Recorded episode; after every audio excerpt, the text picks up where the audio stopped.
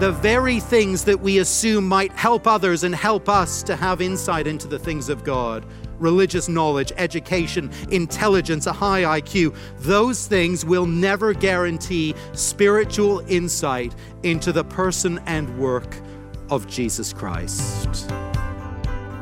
Welcome to Encounter the Truth with Jonathan Griffiths. I'm Steve Hiller. And Jonathan, if you know, religious knowledge and intelligence is not going to give us insight into the things of Christ. What does?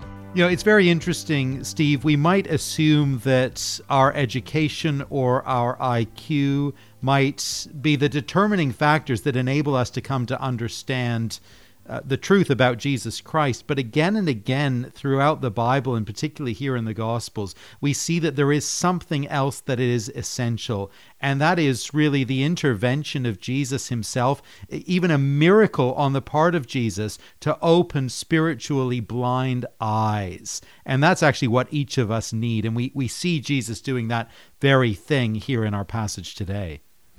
It's a good reminder that uh, the work of salvation and knowledge and understanding of Him begins with Him. I think uh, some may have this assumption that, well, if uh, I, I kind of want that to happen, then I'm responsible for that happening. That's right. And we see again and again that it takes the kind initiative of Jesus for those eyes to be open.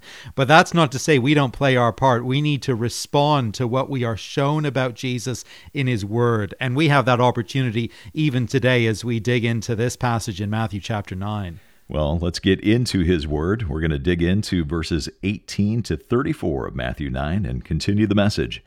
When religion confronts spiritual reality, here is Jonathan.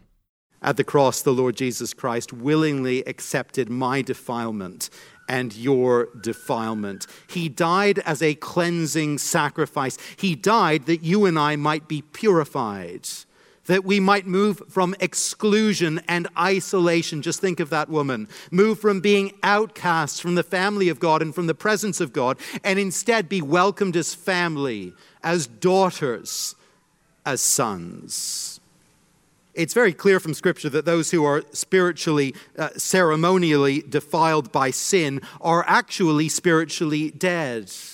You were dead in your transgressions and sins, says Paul in Ephesians chapter 2. But Jesus, what did he do? He reached down into the grave, into the spiritual grave, and he took us by the hand and lifted us up. And lifting us up, he gave us life.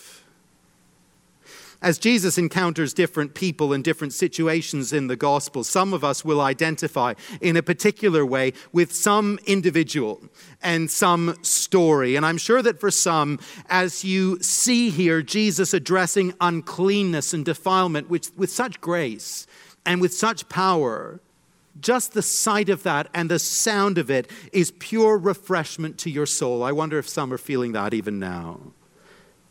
It's refreshment for you because you simply need to be reminded today that Jesus does, in fact, have power to heal, power to cleanse, and that if you belong to Him, He has, in fact, made you clean. If you're a true believer, you hate the filth of sin. We all do. You hate the lingering defilement you see in your own life. And maybe you've come this morning just needing to be reminded of the cleansing power of the blood of Christ. Others of us here resonate with this picture and we're intrigued by it, not because it's so much a reminder to you, but actually because it's something very fresh to you and you've never heard this before, you've never seen it before. Maybe today you are feeling very much that defilement in your own life, the stain of sin. Maybe that's a factor that prompted you to come here today. That's on your heart. You feel the burden of it, and you're just tired of feeling unclean. You know the kinds of things that you've been involved with, things you've thought, things you've said, things you've done. It may be that you're sitting here in this room thinking, if all the respectable people in this room sitting around me knew half my story, if they could see on the screen the videotape of the last few days of my life, probably they would not want to be sitting there next to me anymore. And perhaps today you long for nothing more than you long for this. You long to be made clean.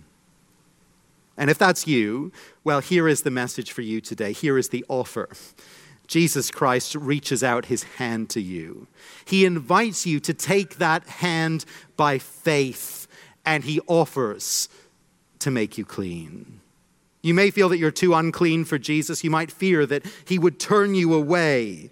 But Jesus doesn't turn anyone away, and no filth, no defilement is too great for his blood to cleanse. Well, as if that hadn't been enough miracle working for one day, enough grace, enough healing, enough display of power, Jesus now continues on his journey. And in the next encounter, we learn that this Savior who cleanses is also the King who restores. In verse 27, Jesus encounters two blind men. They actually pursue him, they come after him. They cannot see with their eyes, but they have perceived something about him. And they call out to him, Have mercy on us, son of David. The Old Testament long promised that a descendant of great King David would come as God's promised king and his savior, his Messiah. And these two men who have been deprived of their physical sight, they have spiritual insight to see in Jesus what many others all around him fail to see. They see that this is God's Messiah standing before them. Though blind, they see. And seeing this with the eyes of faith, they cry out to him for mercy. They go inside a house nearby, and Jesus asks these men if they, if they believe that he can heal them. They affirm that they do believe. Yes, Lord, they replied. And so Jesus touches their eyes. He tells them that he will do for them according to their faith, and their sight is restored.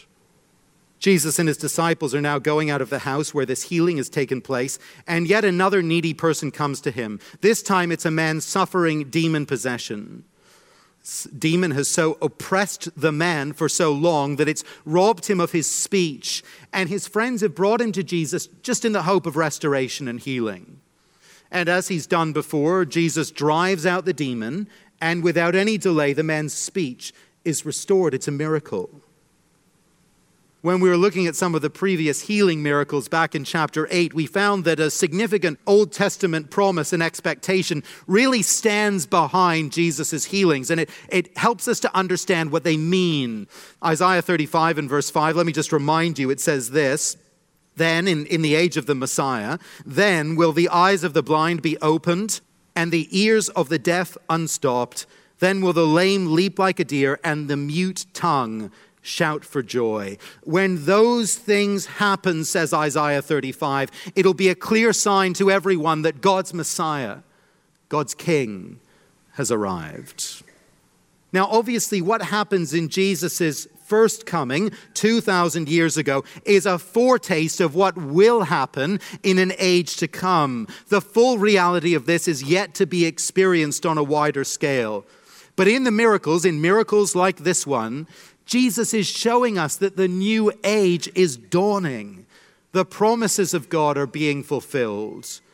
And he himself, well, he is the longed for king in David's line. As God's Messiah comes into the world, it's as though the brokenness of this world, the ravages of sin, they're being undone and rolled back. Crushed and constrained lives, lives marred and boxed in by blindness, a life imprisoned by the debilitating forces of darkness, a tongue unable to speak. These crushed and broken lives are restored and set free as they come face to face with the King. For those familiar with C.S. Lewis's Chronicles of Narnia, you'll remember that when we first encounter the land of Narnia in the stories, the land lies covered in snow in a deep freeze the forces of evil in the form of the white witch. These forces have cast a spell all over the land, and it's perpetually winter there. But when the true king, Aslan the lion, representing Jesus Christ in the story, when Aslan returns, the snow begins to melt. Spring comes, life returns, and the cold, drab world is restored to its former beauty.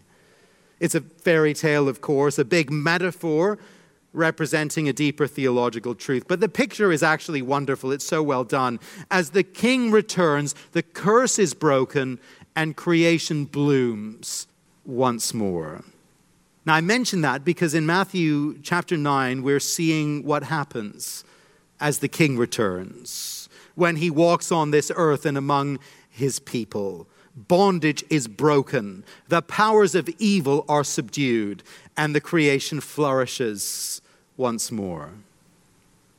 In a sense, we've, we've seen this truth and we've seen this dynamic already a little in the miracles of chapter 8. And in one sense, that point is simply being reinforced here.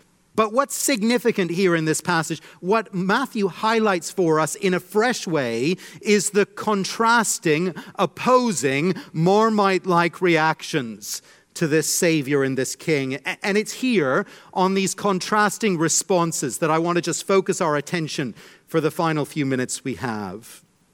Back in the first section we looked at today, we actually encountered some very divergent and some very contrasting reactions to Jesus. First, we have that ruler in verse 18 who comes and kneels before Jesus and expresses that most remarkable faith in him. My daughter is dead, but if you come and you put your hand on her, I know she will live. Extraordinary faith. Then there's that hopeless and that outcast woman, afflicted and isolated for 12 years. She comes with determination, knowing that if she but touches his garment, she'll be made well. Two people who come to Jesus with real faith the synagogue ruler, a religious leader within Judaism. He's going against the grain of other religious leaders just in approaching Jesus. The woman, well, for her part, she's defying convention and all the purity laws. Both stepped out. Both are taking a risk of scorn and reproach from their community, but both believed, both had faith. And as they step out in faith, what are others doing around them? Verse 24. The crowd at the ruler's house, how do they respond? They laugh. They laugh at Jesus when he arrives and declares that the girl's death is not actually death to him. Two people come with faith, they come against the tide. But what's everyone else doing? What's the crowd doing? They're laughing, they're pouring scorn. Now, that's actually the thing that jumps off the page for me here. And I think that this contrast is here for a reason. I actually think it's here for our encouragement today.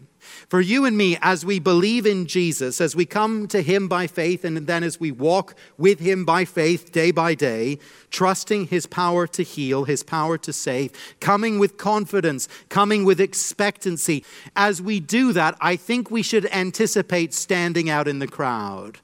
I think we should expect those around us to mock and laugh and pour scorn. You see, it was that way in Jesus' day. And I think it's right to expect that it would be that way in our day too. It may be that in your family or in your class, at school, among your peer group, at university, on your team, in your workplace, in your neighborhood, it may be that others do laugh. It may be that others mock. It may be that others pour scorn upon you. And if so, here is the encouragement, here is the call of the passage stand with this synagogue ruler of old. Stand with this woman who believed and just hold your ground. Trust in Jesus and don't be discouraged. And of course, if you haven't yet come, and if you fear the scorn, you know what society says, you know the tenor of the culture about Jesus Christ. If you fear that, and you're still in a stage of indecision, just consider from these verses and from these, from these incidents what would you prefer? Would you prefer ultimately to stand with a laughing crowd? Or would you stand with the ruler who received such great blessing? Would you stand with this woman whose life was made whole? Coming to Jesus, walking with Jesus, it does involve facing a laughing crowd. It sometimes requires a steely determination and a steadfast faith in the face of mockers. That's how it was then, that's how it is now. You're listening to Encounter the Truth with Jonathan Griffiths and a message called When Religion Confronts Spiritual Reality.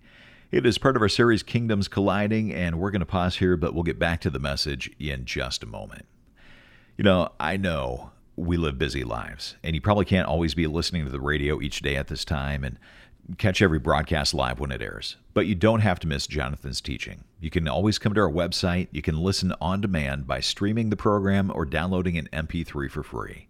You can also listen if you have the Encounter the Truth app. That is free You'll find it at your App Store, and that's a great way to stay connected with Jonathan's teaching. Again, you can look for the Encounter the Truth app at the App Store or come to our website, encounterthetruth.org, and stream the program or download an MP3 for free. But whether you listen on the radio, online, or through the app, it is all made possible through your generosity. So thank you for giving to and supporting this ministry. And as you give a gift of any amount this month, we want to say thank you by sending you a book Jonathan has picked called The Names of Jesus. You can find out more or give online at encounterthetruth.org or call us at 833 99 Truth. That's 1 833 998 7884 or encounterthetruth.org. Let's get back to the message. Again, here is Jonathan. Coming to Jesus, walking with Jesus, it does involve facing a laughing crowd. It sometimes requires a steely determination and a steadfast faith in the face of mockers. That's how it was then, that's how it is now. Well, that's one great contrast, but we see more in the next little section we looked at. Verse 27 is a remarkable verse. All kinds of people are struggling to figure out who Jesus is, to discern his identity. Not many people are getting it right, but two blind men, they get it right away. They pursue Jesus and they call out to him, Have mercy on us, son of David. They, they call him Messiah, great King David's greater son. They call him king. That's what they're saying. Two blind guys, they can't see a thing yet they see Jesus more clearly than anyone else. When these two guys get healed and their sight is restored, the crowd are starting to cotton on to things. The unknowing crowd is now starting to know a little bit. Second half of verse 33. The crowd was amazed and said, Nothing like this has ever been seen in Israel. The crowd in the Gospels aren't great at getting it right all the time, but now they are starting to understand, they are starting to see. But when Jesus drives out those demons, notice what the religious leaders have to say. Verse 34. But the Pharisees said, It is by the prince of demons that he drives out demons. The blind men, they saw it. The sometimes mindless crowd, they're starting to see it. But the Pharisees, the elite teachers of the Word of God, leaders within Judaism, religious experts, they could not be more mistaken if they tried. Haven't got a clue. The Messiah shows up and he performs stunning miracles by the power of the Spirit of God in accordance with the very promises of the Word of God. And they say, This guy is working by the power of demons. He's doing his mighty works through the strength of the enemies of God. 100% wrong pure error, outrageous blasphemy. What do we make of that? How can religious leaders, Bible experts, smart people, highly educated folk, how can they be so wrong? How can they fail to see what the blind man sees? How can they fail to perceive what even the crowd is beginning to perceive? I think we must stand back from this and conclude that the very things that we assume might help help others and help us to have insight into the things of God religious knowledge, education, intelligence, a high IQ those things will never guarantee spiritual insight into the person and work of Jesus Christ. Now, that is actually a vital principle for us to grasp and to believe. You see, a dose of religion can so often be a barrier to coming to Jesus and to trusting in Jesus. If you spent time in highly institutional or ceremonial forms of religion, you may have some firsthand knowledge of this. You'll know what I'm talking about. The Pharisees were highly religious people, but their religious traditions, no doubt with some good motivations, but their religious traditions actually became a barrier to them. They became a barrier because ultimately their loyal, loyalty came to be to those traditions rather than to God Himself. And when God shows up right before them, they don't recognize Him and they don't want Him. These were highly educated people, no doubt, very intelligent people. They were elite in their day. But their education and their intelligence, it didn't help them either. And I think this symbolic significance of these two blind men seeing the reality of Jesus, it's very important. Their spiritual sight, their spiritual insight, it wasn't something that they could have generated for themselves. God gave it to them. God showed them. It was a miracle. It was a gift. Though unseeing, they saw. And that was due to the mercy and the kindness of God. And so I think the encouragement for each one of us here is simply this don't expect that religious or highly educated people or clever people are going to find it easier to come to Jesus. If you have that expectation, I think you'll be disappointed. Very often, those are the people who are slower to come, slower to believe. And we mustn't think on the other side that uneducated or less intellectual or less religiously inclined people are somehow out of reach of the gospel very often they're more open and more receptive. But none of those factors is decisive. What's decisive is this God needs to open blind eyes. He needs to give spiritual sight to the spiritually blind. And it is a miracle that he achieves. So, our first port of call when we're concerned for someone to come to Christ, our first port of call must be to get down on our knees and ask the Lord in His grace to give sight to the blind. To graciously give sight that they may see, that they may be restored. There is, of course, a place for putting together a really good intellectual argument of, in defense of the gospel. The Christian faith is thoroughly coherent and intellectually credible, but you can have the most compelling evidence you like. You could have Jesus perform a miracle before someone's eyes, but if their spiritual eyes are blind, they just won't see it. They will not be convinced. And a miracle of God, a miracle of restoration is needed. God needs to step in and restore sight. And God can do that. God does it. And I think the encouragement is simply for us to pray. Pray for yourself if you can't see Jesus. Ask Him, open my eyes so that I can see who you are. I still don't get it. That's a great prayer to pray. Pray for loved ones who seem blind, who can't seem to see it, who just don't recognize Jesus and don't understand Him. Pray that the Lord would give them sight that they do not have.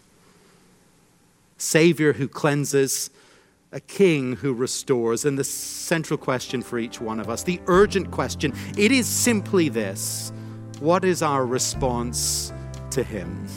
What do we make of him? Do we stand aloof with the mocking crowd? Or do we join that kneeling ruler, that believing woman, and come to him in simple faith? Do we write him off as a charlatan and a fraud? Or do we, in simple trust with those blind men, cry out to Him for mercy?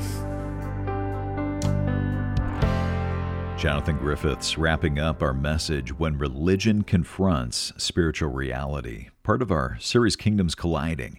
And if you missed any part of today's broadcast or you just want to go back and listen to it again, or any other broadcast, you can do that by going to our website. It's encounterthetruth.org, encounterthetruth.org org.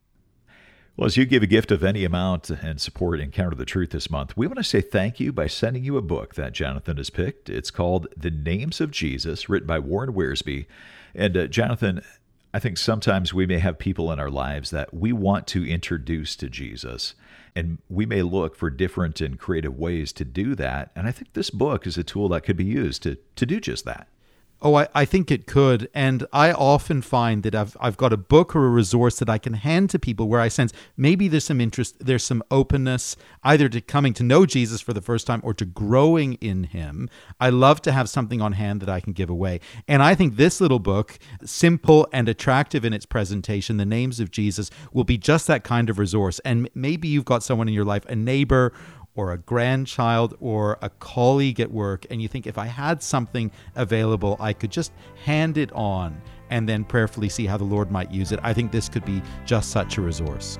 Well, we'd love to send you a copy that you can read for yourself or to give away, or why not do both? You can contact us here at Encounter the Truth. Call us at 833 99 Truth. That's 1 833 998 7884 and our website is encounterthetruth.org. For Jonathan Griffiths and our producer Mark Bretta, I'm Steve Hiller. Thanks for listening, and I hope you'll join us next time.